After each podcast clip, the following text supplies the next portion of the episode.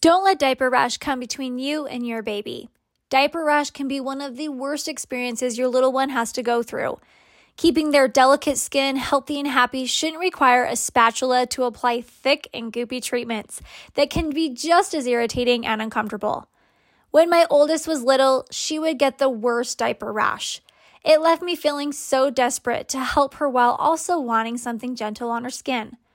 Dr. Mom Butt Balm is a pediatrician approved skin protectant free of dyes, preservatives, and zinc oxide. It was developed by a mom who is also a doctor. When she couldn't find any traditional products that worked for her baby's persistent diaper rash, she let nothing get in her way. You can use just a small amount of Dr. Mom Butt Balm to help soothe your baby's skin and feel confident that you are making the right choice. Dr. Mom is committed to providing an ultra premium formula for moms that won't settle when it comes to their little ones. Soothe and restore with active ingredients being dimethicone and petrolatum. You can find more about Dr. Mom Butt Balm at drmombuttbalm.com or find it on Amazon or walmart.com. Hello, Women of Strength. We have a very, very special episode with you t- or for you today we have our friend Julie Sawaya, and she is the co-founder of Needed. And if you haven't heard us talking about Needed yet, go listen to the other episodes and get on Instagram. You guys, Needed is incredible. She is a mama of two young girls, and we were just talking before the episode, and her youngest is nine months. And she is a lifelong nutrition nerd. And I love that she calls herself this a nutrition nerd. Like, I'm a birth nerd, nutrition. When we find ourselves passionate about something, we just nerd out, right? It's so amazing. And Julie has, um, she grew up in a family of medical doctors and learned at a young age the power of nutrition and how it can influence our health. Julie went on to study the issue of nutritional access in college and got her master's in business from Stanford, where she met her needed co-founder, Ryan. And as most nutritionally aware, you know, of the most nutritionally aware of their friends, Julie and Ryan were shocked to realize that through nutrient testing that there were seriously a major de- deficit in key nutrients, which we don't think about, Julie. We, we just don't think about this, um, I think, enough because we think we're taking something and we think we're good.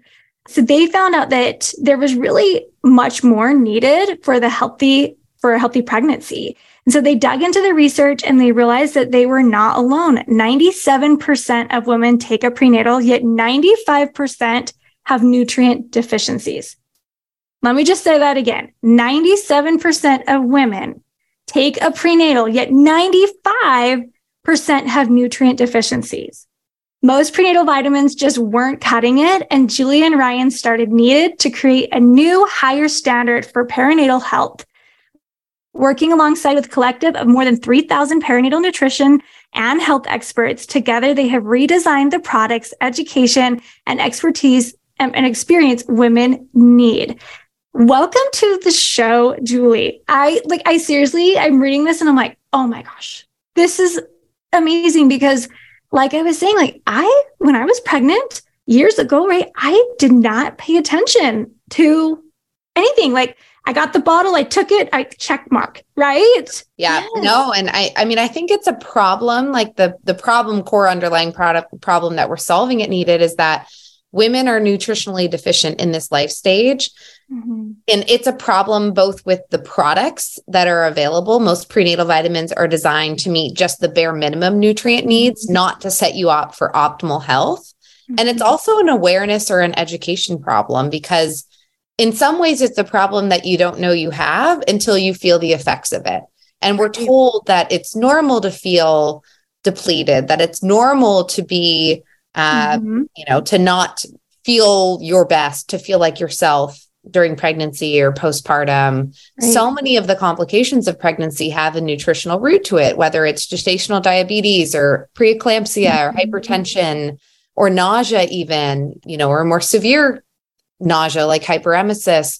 Mm-hmm. There is a nutritional component to it. Not to say nutrition is a is a, you know, cure all, but it's it's a reasonable it's first step yeah. in supporting your body optimally. And what Ryan and I found when we were uh, prior to starting the company is that despite how important nutrition is, and yes, I am a lifelong nutrition nerd. Ryan and I are also trained nutritionists. So it was truly and, and utterly shocking to us that we had these deficiencies. Yeah. But what we realized once we looked under the hood is that this problem is is widespread and part of the problem stems from, from the fact that it's so common for women in the US to go see an OB and I come from a family of MDs and I have huge respect for the medical profession but mm-hmm. most doctors aren't trained in nutrition they receive it's actually mm-hmm. not a requirement in me- most med schools i think like somewhere in the range of 50% of med schools don't even require one nutrition course and the average OB appointment time in the US is seven minutes long. So even if an OB is trained in nutrition and has the intention to help educate their patients, which OBs are generally very well meaning, they're yeah. just people, you know, who mm-hmm. are constrained on time and with a curriculum, as as we like to say, like the curriculum is flawed, not the people. Mm-hmm. Um, but even if if they if all the stars align in seven minutes, you can't get all your nutrition questions answered. So mm-hmm what we hear again and again, the most common recommendation is take a prenatal vitamin.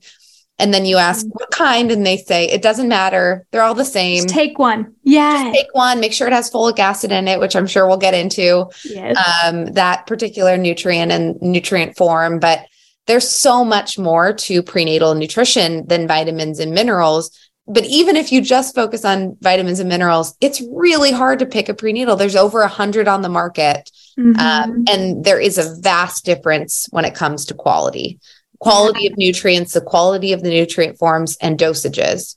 And so we spent over three years formulating our first products with a collective of health and wellness practitioners that study perinatal nutrition and looking at all of the available clinical research on nutrient dosages and forms and what pregnant and lactating women need. But the reality is there's a lot of nutritional gaps and that's where mm-hmm. this collective of practitioners that are testing women's nutrient and hormone levels every single day really really matters to understand in practice what does it take to dose like what dosing of vitamin D do you need to give your patients for them mm-hmm. to be in optimal nutrient ranges it's just seems like such a basic question but no prenatal vitamin company had done that legwork that's what I was going to say what's actually optimal yeah. And that is what I, I mean, there's so many things about needed that I love. And, and honestly, one of them is how this company came about. It's two women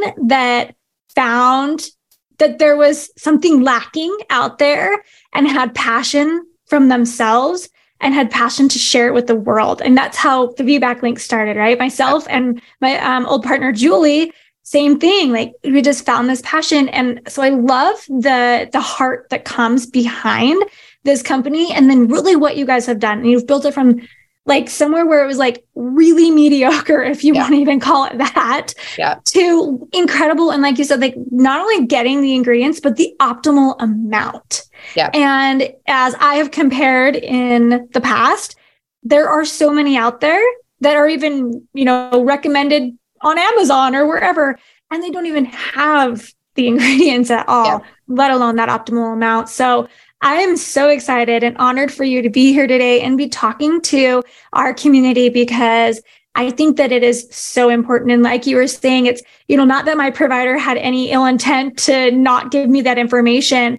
But I mean, it really was as I was walking out there, he goes, Oh, and by the way, make sure to start a prenatal right now. And I was like, Oh, okay. And that was it. Yeah. That was that was it. And I mean, I did. I found myself Googling it and found one. I was like, okay, cool. That that one has some okay reviews. Got it. Right. Yeah. And I really yeah. didn't know the impact that it that it was leaving and or lack thereof, you know. Yeah. Totally. Um, so yes. And I think some of that comes from like it's there is a misunderstanding that a prenatal vitamin is for the baby. By and mm-hmm. large, unless you have like massive nutrient deficiencies, the baby's going to get what he or she needs Through to us. develop properly, but often at the expense of your own nutrient reserves. Mm-hmm. And as a as a multiple, a mom of multiples, you know that oftentimes women like under experience and understand this pain point more as a second time or a third time mom than as a mm-hmm. first time mom because yeah. once you've been through pregnancy and you and and birth and if you choose to breastfeed or pump you kind of can feel it viscerally how depleting that experience is. Mhm. Um, maybe more so than a first time mom that hasn't yet been through it all and and Mhm. so in some ways it's like an experience that has to be lived to fully appreciate the problem probably Mhm. much like the topic of VBACs, you know, like Yeah. you know, you, you go into a first birth with maybe not fully understanding like how will one birth choice or birth outcome impact a second birth choice or birth outcome. Um, Mhm. but what we're trying to do at Needed really is like raise awareness so you can make the best choices possible with the information that you have. That's all that it's about. It's not about like what I would have done differently with with Mhm. one pregnancy versus another. It's not at all any of the information we share is not in any way meant to shame or add guilt. Right. Like, There's so much of that mom guilt, so much of that fear mongering out there. That is the Yes. antithesis of who we are as a company. But we find that like when you're empowered with the right information, you can, you know, you can make better informed decisions. So that's a huge Right. part of what our mission is at Needed. Yeah. Yeah. I mean, we can relate so much that over here is like, you know, like I didn't know what I didn't know when I had like through prenatal, perinatal care to birth to recovering after a C-section, right? And Yeah. and we we grow from our journeys. And so yeah, there's never any more shame and and mom guilt, it's like you said, it's way too thick. We lay it on way too thick, especially with social media. Yep. So here we are today to have this episode so you can start learning and growing and finding that information so you can make the best choice for you and your growing baby. Or maybe through your fertility journey or nursing journey or whatever part of the journey that you are in, Needed has so many incredible, really it all. I'm sorry, but you kind of have it all out there. It's just amazing. So thank you so much. And yeah, let's get into some of these questions. Yeah, I'm excited. Me too.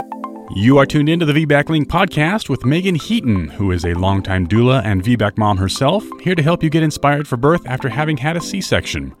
Along with this podcast, the VBAC Link offers blogs, resources, and a comprehensive VBAC course for both parents preparing for birth and doulas wanting to take their VBAC education to the next level. Be sure to follow Meagan and her team on all social media platforms for even more. Although these podcast episodes are VBAC specific, it is encouraged for all expectant moms to listen and educate themselves on how to avoid a C section from the get go. The purpose of this podcast is to educate and inform. It is not meant to replace advice from any other qualified medical professional. Here is your host, Meagan. Hey everyone, this is Meagan.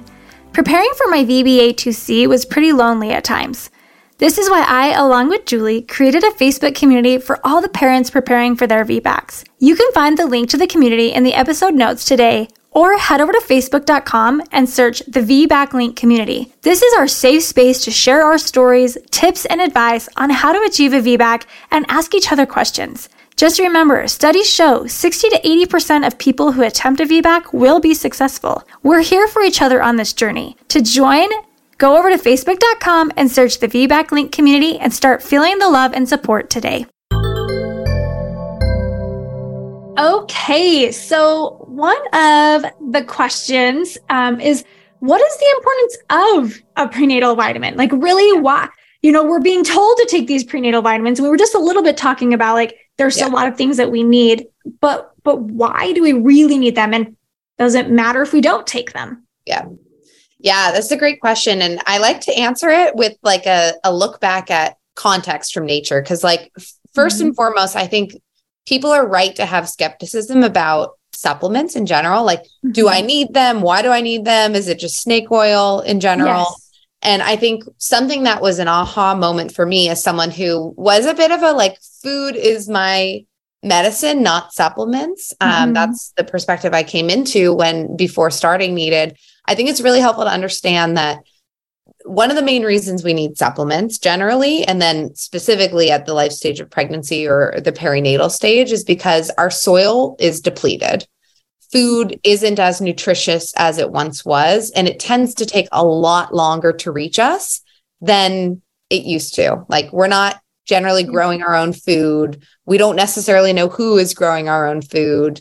Even if you shop at the farmer's market, as Ryan and I did at the time we were testing our nutrients way back uh, six years ago when we started Needed, your food can still be depleted because soil quality is depleted. We're also subject to a lot more environmental toxins, which that that toxic load increases baseline nutrient requirements. Your body has mm-hmm. to consume more nutrients to operate at homeostasis because of the burden of toxins it's trying to process effectively. Yeah. Um, so we have a great blog post on our website. I love it. it. The title is Why Your Grandmother Didn't Take Prenatal Vitamins, but You Should. And it's really talking about these factors that are like an evolution of modern life. We also now know, as we didn't previously, how important some nutrients are, especially nutrients like folate, um, which mm-hmm. is uh, vitamin B9. It's really critical for babies' brain and neural tube formation. And then folate's kind of sister nutrient is choline. It's a it's a super important nutrient for many of the same reasons: brain development, cognitive function, neural tube formation. Those are nutrients you don't want to skip out on, and that even with your best intentions, you might be deficient in. 95% of women are deficient in. Sorry about that. I have a rowdy dog. 95% of women are deficient in the nutrient choline. It's most abundant in eggs, liver, foods like that. But in the first trimester, many women are have a food aversion to eggs. And mm-hmm. I certainly was not consuming any liver in my Yeah, I was gonna say liver uh, never crossed the path of my pregnancy. Not at all. No. Or fortunately. yeah. yeah. Yeah. But in, in any event, like at a high level, prenatal vitamins are there to fill in the gaps in your diet. I think a, a misunderstanding and the way that prenatal vitamins have been formulated historically is that they're dosing around a concept called the RDA levels, which is basically it's basically a dosage framework that came out of World World War II when the government was trying to determine how to set nutrient levels to avoid serious diseases like scurvy, like a, oh. a significant deficiency of vitamin C. So the entire concept of an RDA is rooted in this idea of what's the bare minimum amount of a nutrient I need to give someone to avoid a disease or or mm. like worse like famine or starvation or yeah. like minimalistic not optimal and there's a big order of magnitude of difference of what amount of vitamin C your body needs to avoid scurvy versus what does it need to support postpartum tissue healing and repair and and optimal immune health during pregnancy and these much mm. more optimal kind of ranges, reference ranges. But at a high level, basically, prenatal vitamins are there to fill in the gaps in your diet. They are unfortunately a necessity because of mm-hmm. our modern food system. And they are especially important at a life stage like pregnancy and breastfeeding when your body will never have higher nutrient needs than it does in these life stages it's really, really critical that you're getting the right nutrients. And as I said earlier, it's not just for the baby, it's for you too. Um, mm-hmm. I think mm-hmm. that's, that is a like a concept that we're really passionate about is like centering women in this journey because ultimately your baby is most likely going to get what they need but you might be left depleted and and right. that depletion can have long-term impacts if you want to have two kids or three kids or 10 kids your body has fewer nutrient reserves to give to the next baby mm-hmm. um, sequ- like with each sequential baby unless you're replenishing those nutrient stores if your family feels complete it's still important to to supplement throughout the postpartum and like a, a time period thereafter to support your hormone health your thyroid health just mm-hmm. general vitality you know and and overall well-being i think it's super common for women to say that it took them several years to feel like themselves um, mm-hmm. post pregnancy and a lot of that can be tied back to nu- nutrient deficiencies yeah and um, something that you had said that kind of connected with me too res- or resonated is you know through each pregnancy my life became busier because i had yep. little toddlers and newborns and you know all these things around and so, like you were saying, like in the beginning, you're like, I'm, I can get it through my food. I can get it through my food. Yes, we, we really like food definitely is impactful, but obviously, as we know, not as great as it used to be. Yeah. But not only was it not as great as it used to be, but when I was really, really busy running around, I'm going to tell you right now, I was not eating correctly. Yeah. So I wasn't even getting enough calories at the time, let alone the right foods. I was like, oh, there's a Nutrigrain bar. Let me just grab that because I'm hungry. Right. Yeah. Or, you know, I wasn't grabbing the right things or enough. And so it just goes to like as we keep going on too, Yep. like it's so important. So um yeah, that's absolutely the reality. And I think like yeah. where where it's almost more important to take supplements with each subsequent pregnancy for that reason because Mhm. um or, or even in the postpartum period because you when you're pregnant with your first you generally speaking have more time than you do postpartum with your first. And pregnancy with your first you probably have more time than pregnancy with your second or third or fourth. So that's Mhm. absolutely right. Yeah. And I also remember like breastfeeding my baby at, you know, even in the middle of the day and just feeling sucked, yeah literally dry of energy and everything. Like, hydration Hydration, energy, yep, like- nutrients my mouth getting dry. So it just goes to show, I mean, that's like you're feeling it, like Yep. literally feeling your body change right Yep. there. So, okay, so now we know it's definitely important to take prenatal vitamins in the perinatal stage, postpartum stage, everything, right?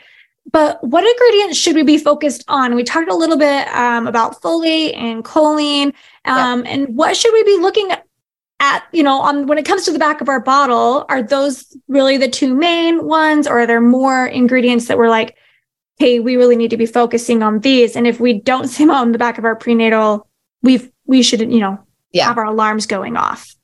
Yeah. So there's there's really 24 vitamins and minerals that Needed has chosen to include in our prenatal vitamin because they are the ones that have the most clinical clinically validated need for them. Choline and folate are two really important ones. I think they're really easy ones to scan a bottle for and uh, like a supplement facts panel and see does this have not only does this have choline in it, but what's the dosage? Uh huh. most common dosage of choline it's it's a nutrient that has had an rda we talked about rdas it's a minimum amount it's had an rda of 450 milligrams in pregnancy for 20 plus years 550 for lactation the most common dosage of choline in a prenatal vitamin is zero followed by 55 Mhm. milligrams which is one tenth of the breastfeeding rda so RDAs are the minimum. They're taking one tenth of that, is what's in most prenatal vitamins. And the reason for that isn't because you're getting all of the extra from your diet. It's because choline is a bulky nutrient that it's hard to fit it into a one a day prenatal. It's hard to fit it into a gummy. You just really effectively can't do so. To dose it optimally, you need to include it in multiple capsules or in a powdered form, like we offer. Um, yes. one of our options for a prenatal vitamin is a powder, which is really, really great, especially for those bulkier nutrients. Um, like yes. the other bulky nutrients that are really important are, are calcium and magnesium. So I would look for dosages of at least 200 milligrams of those two nutrients, ideally in, in magnesium and other minerals in the glycinate form. So sometimes that's on a label as magnesium bisglycinate or magnesium bound to glycine. Glycine is an essential amino acid that just helps with absorption, chelation, basically, um, usability of that nutrient in the body. Um, so that's a really important one. And then other nutrients, I'd suggest just scanning a panel to see if they're in there. Vitamin D is a telling one. I think nearly every prenatal vitamin will have vitamin D in it, but the dosage matters and the form. So some prenatals use a less absorbed form called vitamin D2. We recommend the D3 form. Mhm. We also suggest looking for at least 2000 international units IUs, or um, more optimally would be 4000. So our prenatal vitamin capsules and multi powder have 4000. And then our essentials multi, which is a pared down version in only three capsules, has 2000. So those are kind of the ranges that we typically like to see for vitamin D. And then vitamin D is best absorbed with vitamin K. So make sure that vitamin K is on that supplement facts panel, and 90 is the dosage that we tend to look for for vitamin K. Um, and it should be in the K2 form. That's the best absorbed one. Those are some key ones. The other things to look for are, I think we'll probably get into the question of what form of folate. So let's Mhm. have that We- conversation. Uh, Yeah. folate is i think probably if you're told nothing else about prenatal nutrition you're probably told to take folic acid which is the man-made synthetic form of the nutrient folate folate is Mhm. naturally occurring in food um, Mhm. it's an essential nutrient we talked about its use in the body. It's really important for babies' neural tube formation. So for spina bifida, that's why it's emphasized usually in the first trimester because the neural tube fully closes during the first oh. trimester. And it's a nutrient that it's so, so important. And many women don't know they're pregnant until well into the first trimester. So it's pretty common to hear that you should start taking it preconception, which we definitely agree with, with one caveat, which is that folic acid, the synthetic form, is not readily used by the body. And many women have a genetic variation, MTHFR, which makes it impossible for their bodies to convert synthetic folic acid into the usable form of folate. So instead, Needed uses methylfolate, which is a naturally occurring form of folate. It's mm-hmm. the active form, meaning it doesn't have to go through a conversion process. And it's it's been shown in clinical research to be better utilized by the body, especially for those with MTHFR.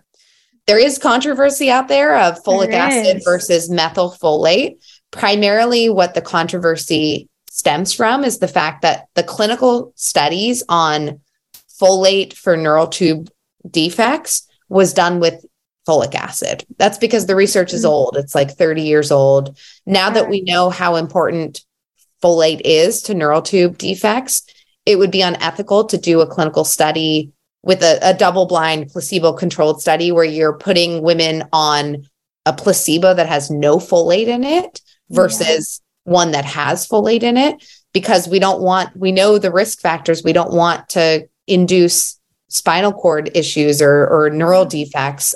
And so a lot of those who are pro folic acid are relying on stale research and really this argument that all the clinical research around neural tube formation is on folic acid. We're not arguing with that. That's actually a, a true statement.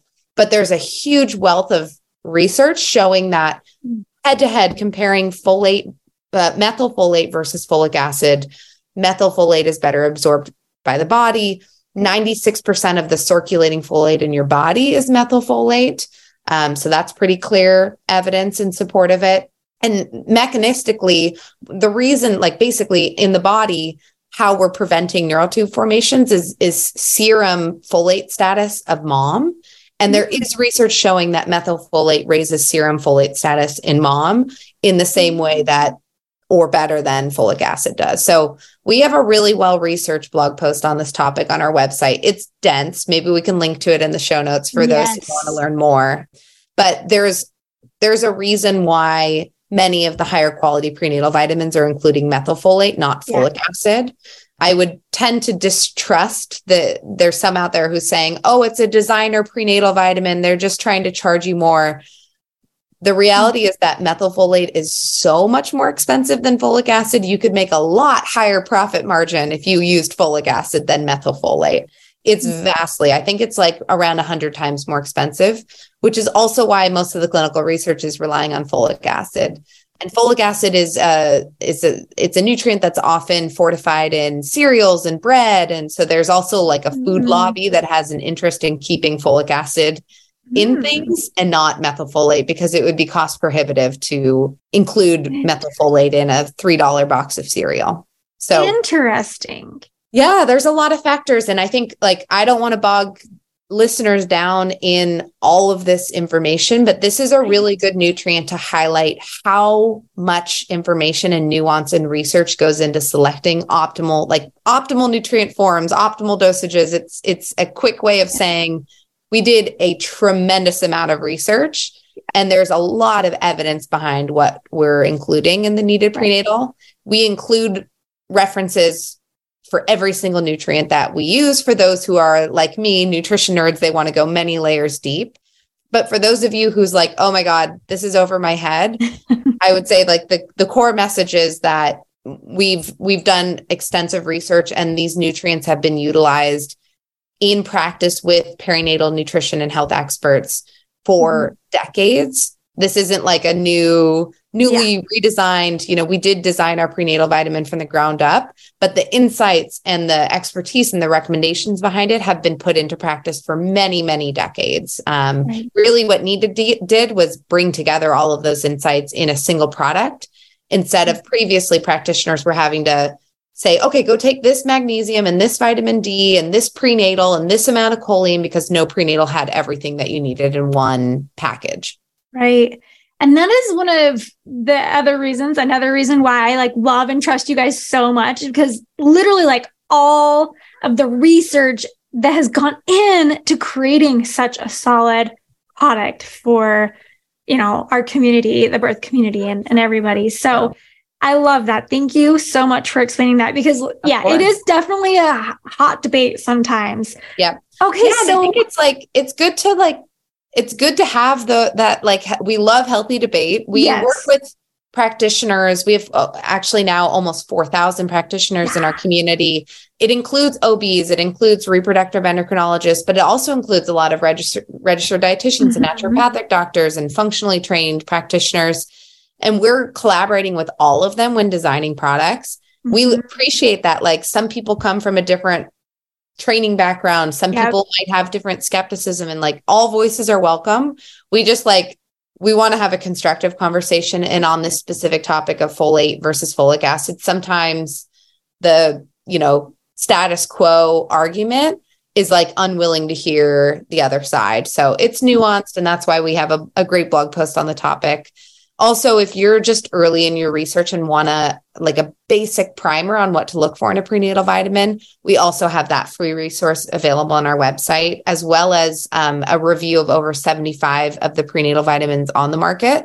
It compares the the pros, the cons, and overall recommendations. So if you love your prenatal, but it doesn't have choline or it doesn't have magnesium, we'll give you those recommendations of how to supplement or how to get more of those nutrients from your diet again we're really not trying to tell you like yeah. everything you're doing is wrong. It's really yeah. about how can you how can you upgrade what you're doing or up, make small changes on the margin that can have a huge benefit for you and your baby.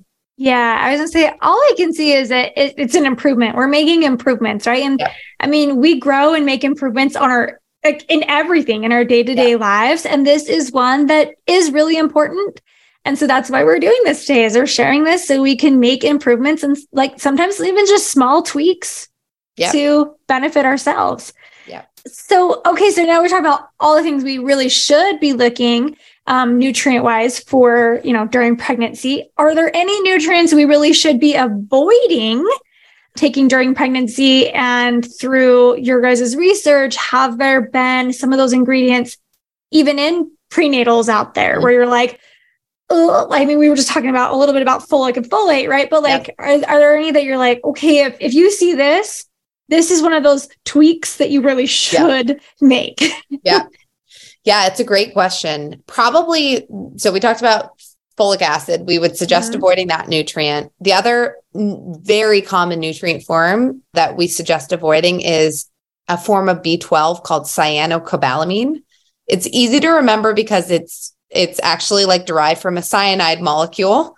Um, okay. so there is just not research to substantiate it's a synthetic nutrient form it doesn't ex- exist in nature and there's not safety data to suggest why you'd want to consume cyanocobalamin we leverage the two naturally occurring active forms methylcobalamin and adenosylcobalamin and we use those in a 50-50 ratio so try to avoid cyanide if you can try to avoid synthetic folic acid we're always using nutrient forms that exist in nature and we think that that's the best way to make sure we're on the side right. of safety it's often contrary to cost you know those like mm-hmm. those synthetic nutrient forms tend to be cost effective but they really don't necessarily perform as nature intended right. um, and then another one that's maybe a little counterintuitive or nuanced is uh, the nutrient iron. Most prenatal vitamins mm-hmm. have iron in them. Mm-hmm. We chose not to include iron in our prenatal for a few reasons. Iron is absolutely an essential nutrient for mm-hmm. pregnancy and postpartum. It supports your blood volume effectively doubles during pregnancy and you lose mm-hmm. blood postpartum. It's a super important nutrient for avoiding anemia and for just overall blood volume expansion during pregnancy. Mm-hmm. The reason to not include it in a prenatal is that your needs vary by trimester or by stage. And we wanted to make a prenatal vitamin that was safe to take before, during, and after pregnancy and safe for all women to be taking. iron also competes with calcium and other nutrients for absorption in the body. So oftentimes prenatals will just include both calcium and iron, and you can be pretty well assured that the calcium that you're taking isn't going to be absorbed in that case. Or sometimes they just leave calcium out, but they don't tell mm-hmm. you that you should take calcium at a different time of day. Right. So we've kept calcium in our prenatal and we offer iron as a separate add on. The advantage of that is you can take exactly what you need. If you've done any mm-hmm. iron testing, which is pretty common in pregnancy, you can tailor the dosage to your your ferritin levels. That's the type of iron testing we recommend.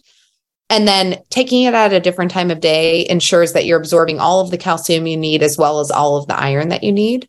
Mm-hmm. And we like delivering iron in the chelated form, bound to glycine. It's much gentler on the stomach a lot of prenatals have a really high dose of iron in a form that's not well absorbed. It can cause GI issues. And then women will stop taking their prenatal because they say it makes them nauseous. Yes. So there's many reasons why we think iron in a prenatal is suboptimal. But I think if you don't know that information, you might mm-hmm. scan mm-hmm. prenatals like Neededs and say, oh, it doesn't include iron. That's a problem. And it's actually a really intentional choice. So I like to call that nutrient out. I love that you talked about that because as a doula, we have we have a lot of clients that actually do pee on a stick, get a positive, yeah. and and start looking for their doula, right? So we have a lot of clients that do hire us in that earlier stage. Yeah. And um, we're always there for our clients. And so they'll be writing us and be like, we are just so sick.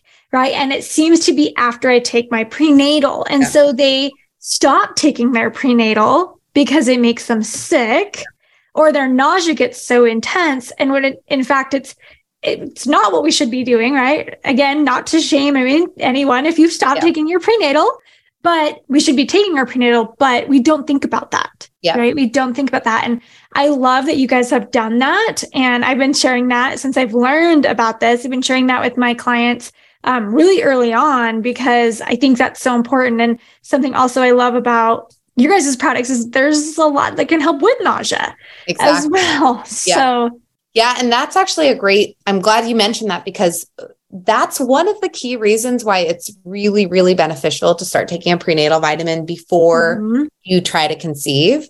So we suggest up to six to 12 months before conception, getting on a high quality prenatal vitamin for a couple mm-hmm. reasons. One of which is it can support regular, like cycle regularity. So mm-hmm. ovulation and healthy ovulation.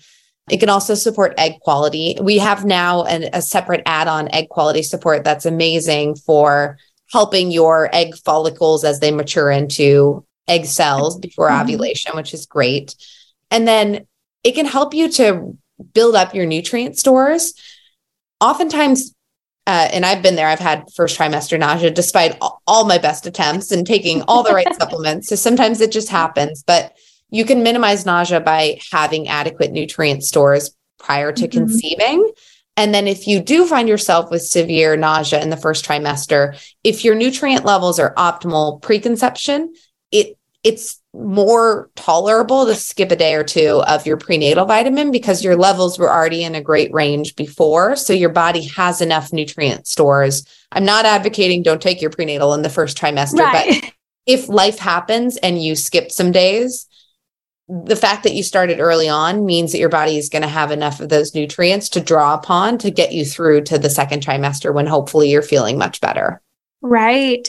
And and like when we're if we have like really bad nausea vomiting and we're throwing up all the time, we're also losing nutrients, right? So it's it's a whole cycle. It all goes together.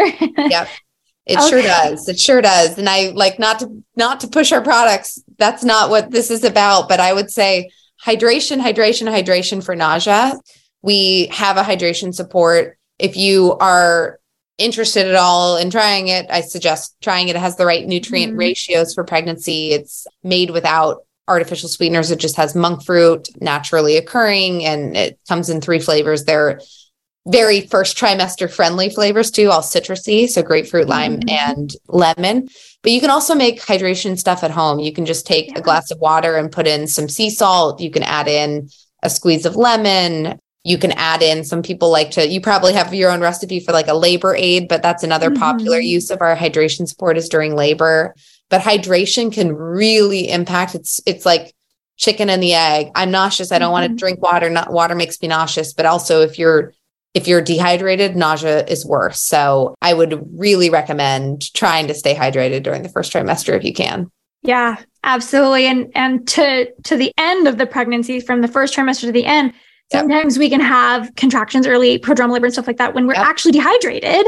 Or Exactly. you're you're not, and so it's just so so so important along And the whole time. and to support that blood volume expansion that we were talking about mm-hmm. that takes place in the second and third trimester it has to come from nutrients but largely water um, Yeah. and your you know your amniotic fluid levels increase Mhm. and sometimes they can decrease too and that can risk you out of a VBAC or risk you out of Yeah. home birth or the things that you want for your birth outcome so yeah hydration is key it's kind of like the you know your mom's advice of like make sure you're drinking enough water but it's it's really true It really is true. I know my kids all roll their eyes at me. They're really big into sports. And then I'm like, no, your body, your muscles, everything needs that hydration. So, okay. So we've kind of talked about like when it's good, like we've talked about before, you know, Yeah.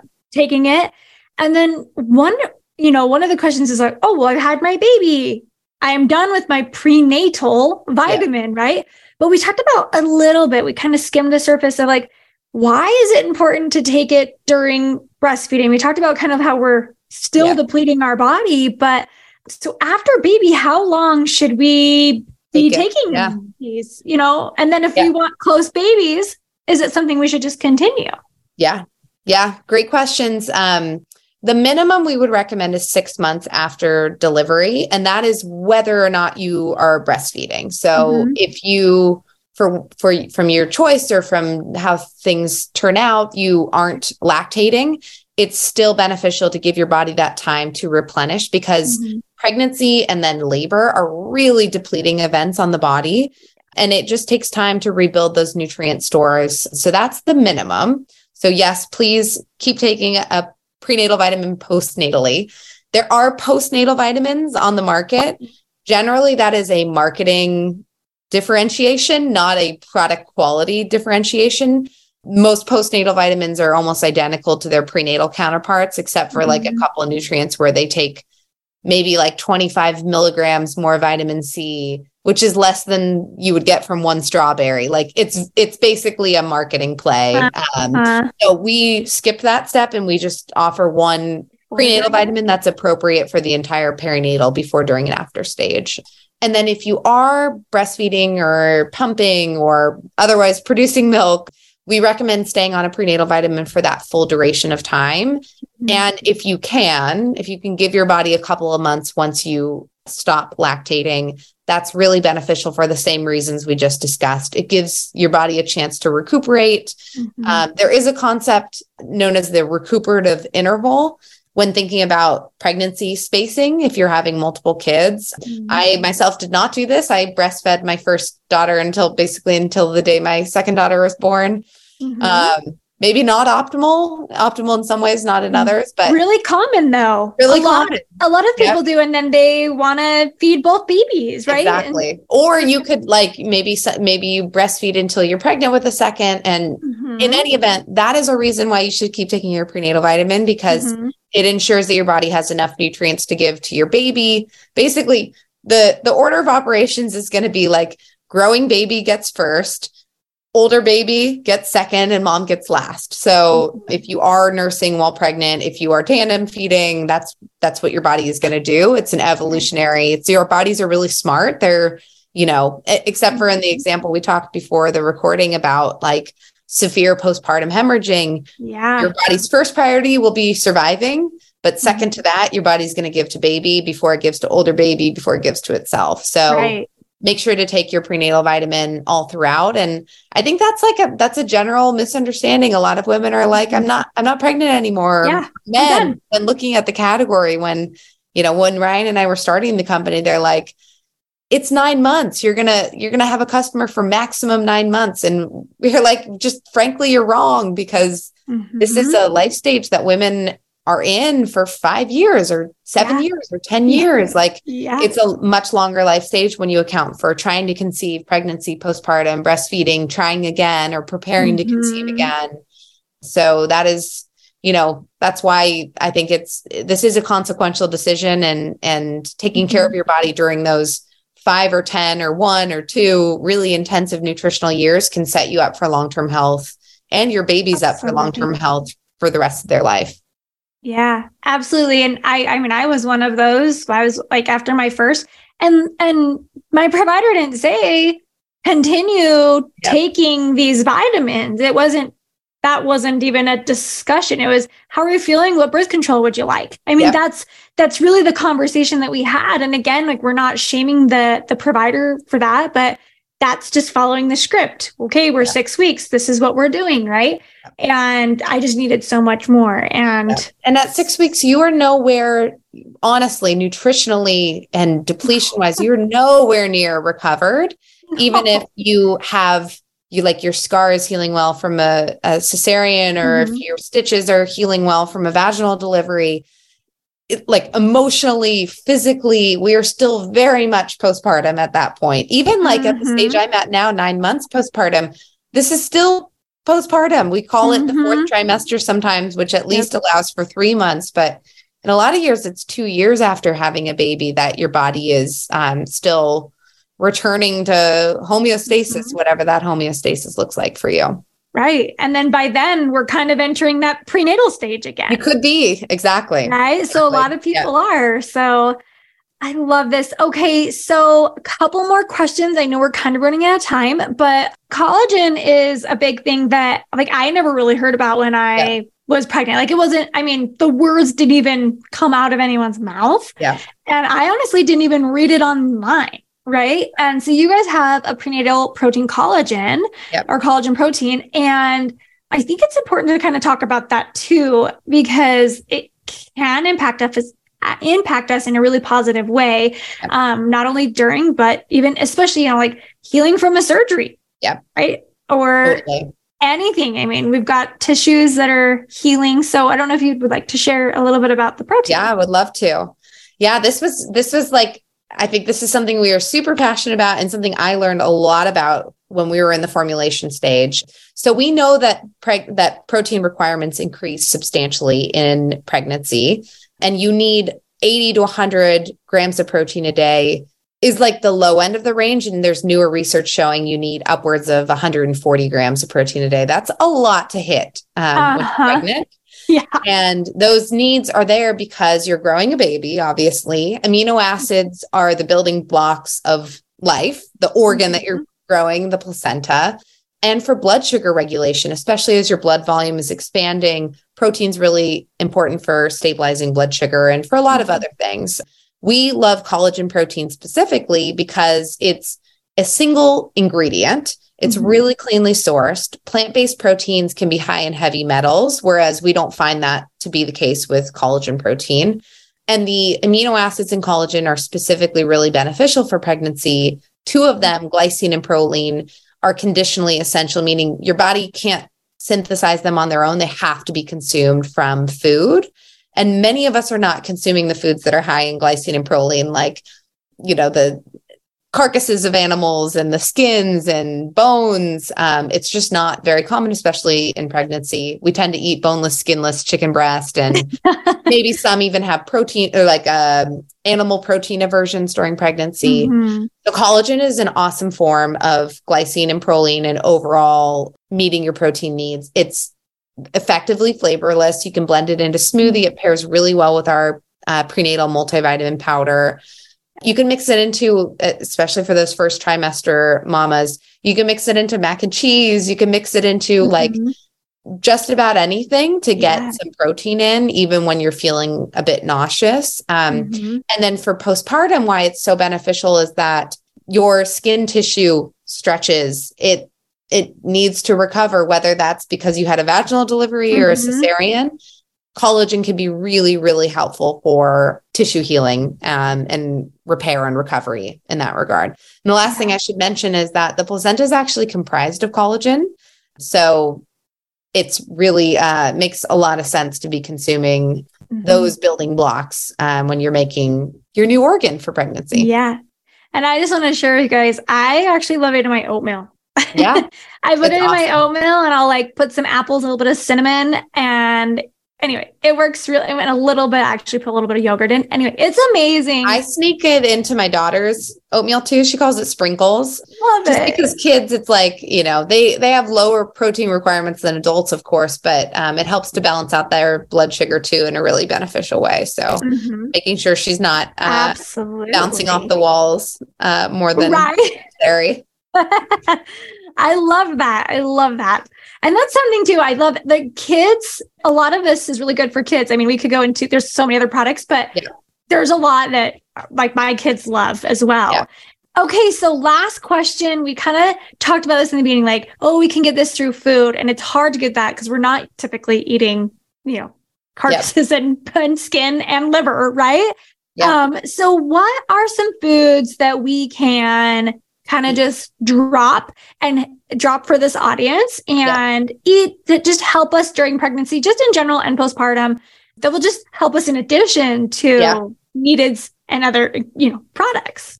Well, I would say that in general, like we are huge advocates for food. You can't up out supplement a bad diet. So Mhm. food should be a critical component of your nutrition plan.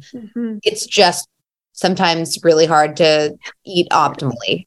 But foods to focus on in pregnancy, lots of organic if you can, leafy greens, vegetables, fruits, like eat the rainbow. I think some people um, Mhm. tend to be afraid of fruits because of the sugar content and gestational diabetes, but there's fiber in fruit. Unlike fruit juice, there's actually fiber in fruit. Um, you can pair it with something like a nut butter to add a little bit of protein and fat to help with Mhm. blood sugar stability.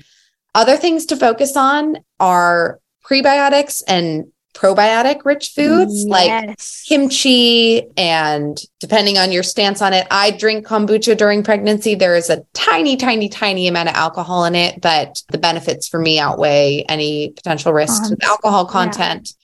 Sauerkraut is another really great one and f- fiber you know a lot of women during Mhm. pregnancy have hemorrhoids or they're constipated yes. so foods that are rich in fiber are generally very good for you and your baby. And probably one of my favorites when I'm pregnant is I tend to fall off the wagon a little bit postpartum because you have a, a newborn and and whatnot. But I'm usually really good at smoothies during pregnancy. Um, and smoothies are a great way. You can put our collagen in it, our prenatal multivitamin powder. If you are not a capsules fan, you can even take our pre probiotic and add it in, or a vitamin D. You can add in a lot of our capsule products. Just break open the capsule and dump in the powdered contents into the smoothie.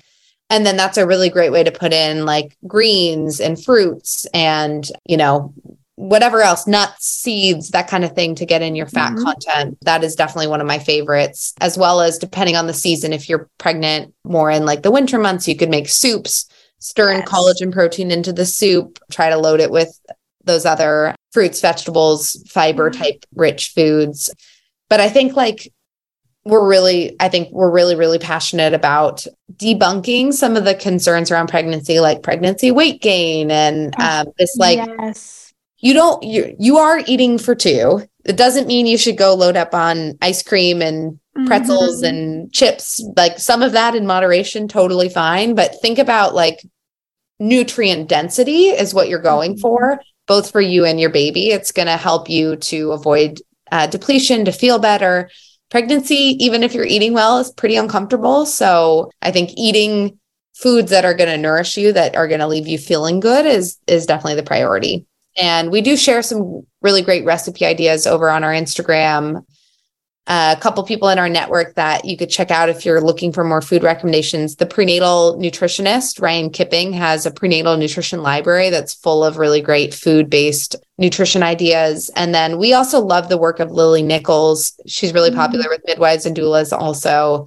Uh, she wrote a book called Real Food for Pregnancy that has some great uh, practical tips for uh, nutrient dense meals. A lot of what she's recommending is going to sound familiar from this podcast, like Yeah. collagen and like eating more meat than you might think you need and eating more. And Mhm. honestly, I say this coming from the perspective of having been a vegetarian and a vegan for a long time. I I think you can do that during pregnancy, but you have to be really intentional about protein, about nutrients like vitamin D, choline. You know, it's it's much more difficult, but it's possible. But I would not advise undergoing a vegetarian or vegan pregnancy without working with a dietitian or a nutritionist to help you figure out what those nutritional gaps could be. That's a really good point because we do like we know we know the world we all eat differently, right? Yep. And we all have different allergies and things that have developed. So that is really really important to know. And we are going to have all of these links that she's like the blogs, the recipes, all of this linked in the show notes. So if you want to go and dive in and just get your nerd out with us, yeah, get yeah, nerd out and get your teeth sinking into this, like definitely go check it out because you guys, Needed is just amazing. And I, I really like it's such an honor to have had you on today to be Thank talking about this me. because it is so important. With my second pregnancy or my first and second, I I was healthy-ish. It's like each pregnancy got better. Yeah. Because I learned more, right? like with my And is isn't that amazing that like there's this concept of like, oh, you're too old or you're like you're subsequent. I'm I if I have a third, I'll be a geriatric mom. But I like yeah. it's so much more about your health span or your mm-hmm. your your health status than it is about age in some ways that yes. you can be you can have your healthiest pregnancy at 40 mm-hmm. if you're mm-hmm. doing the right things and taking care of your body in the right way. Yeah. Yeah, my my best pregnancy was the, was the older one. Eh, you know, yep. my old the older the oldest that I was. That's yeah, what I'm trying to say. Totally. I was the oldest in my pregnancies, and that was my best pregnancy. So yeah.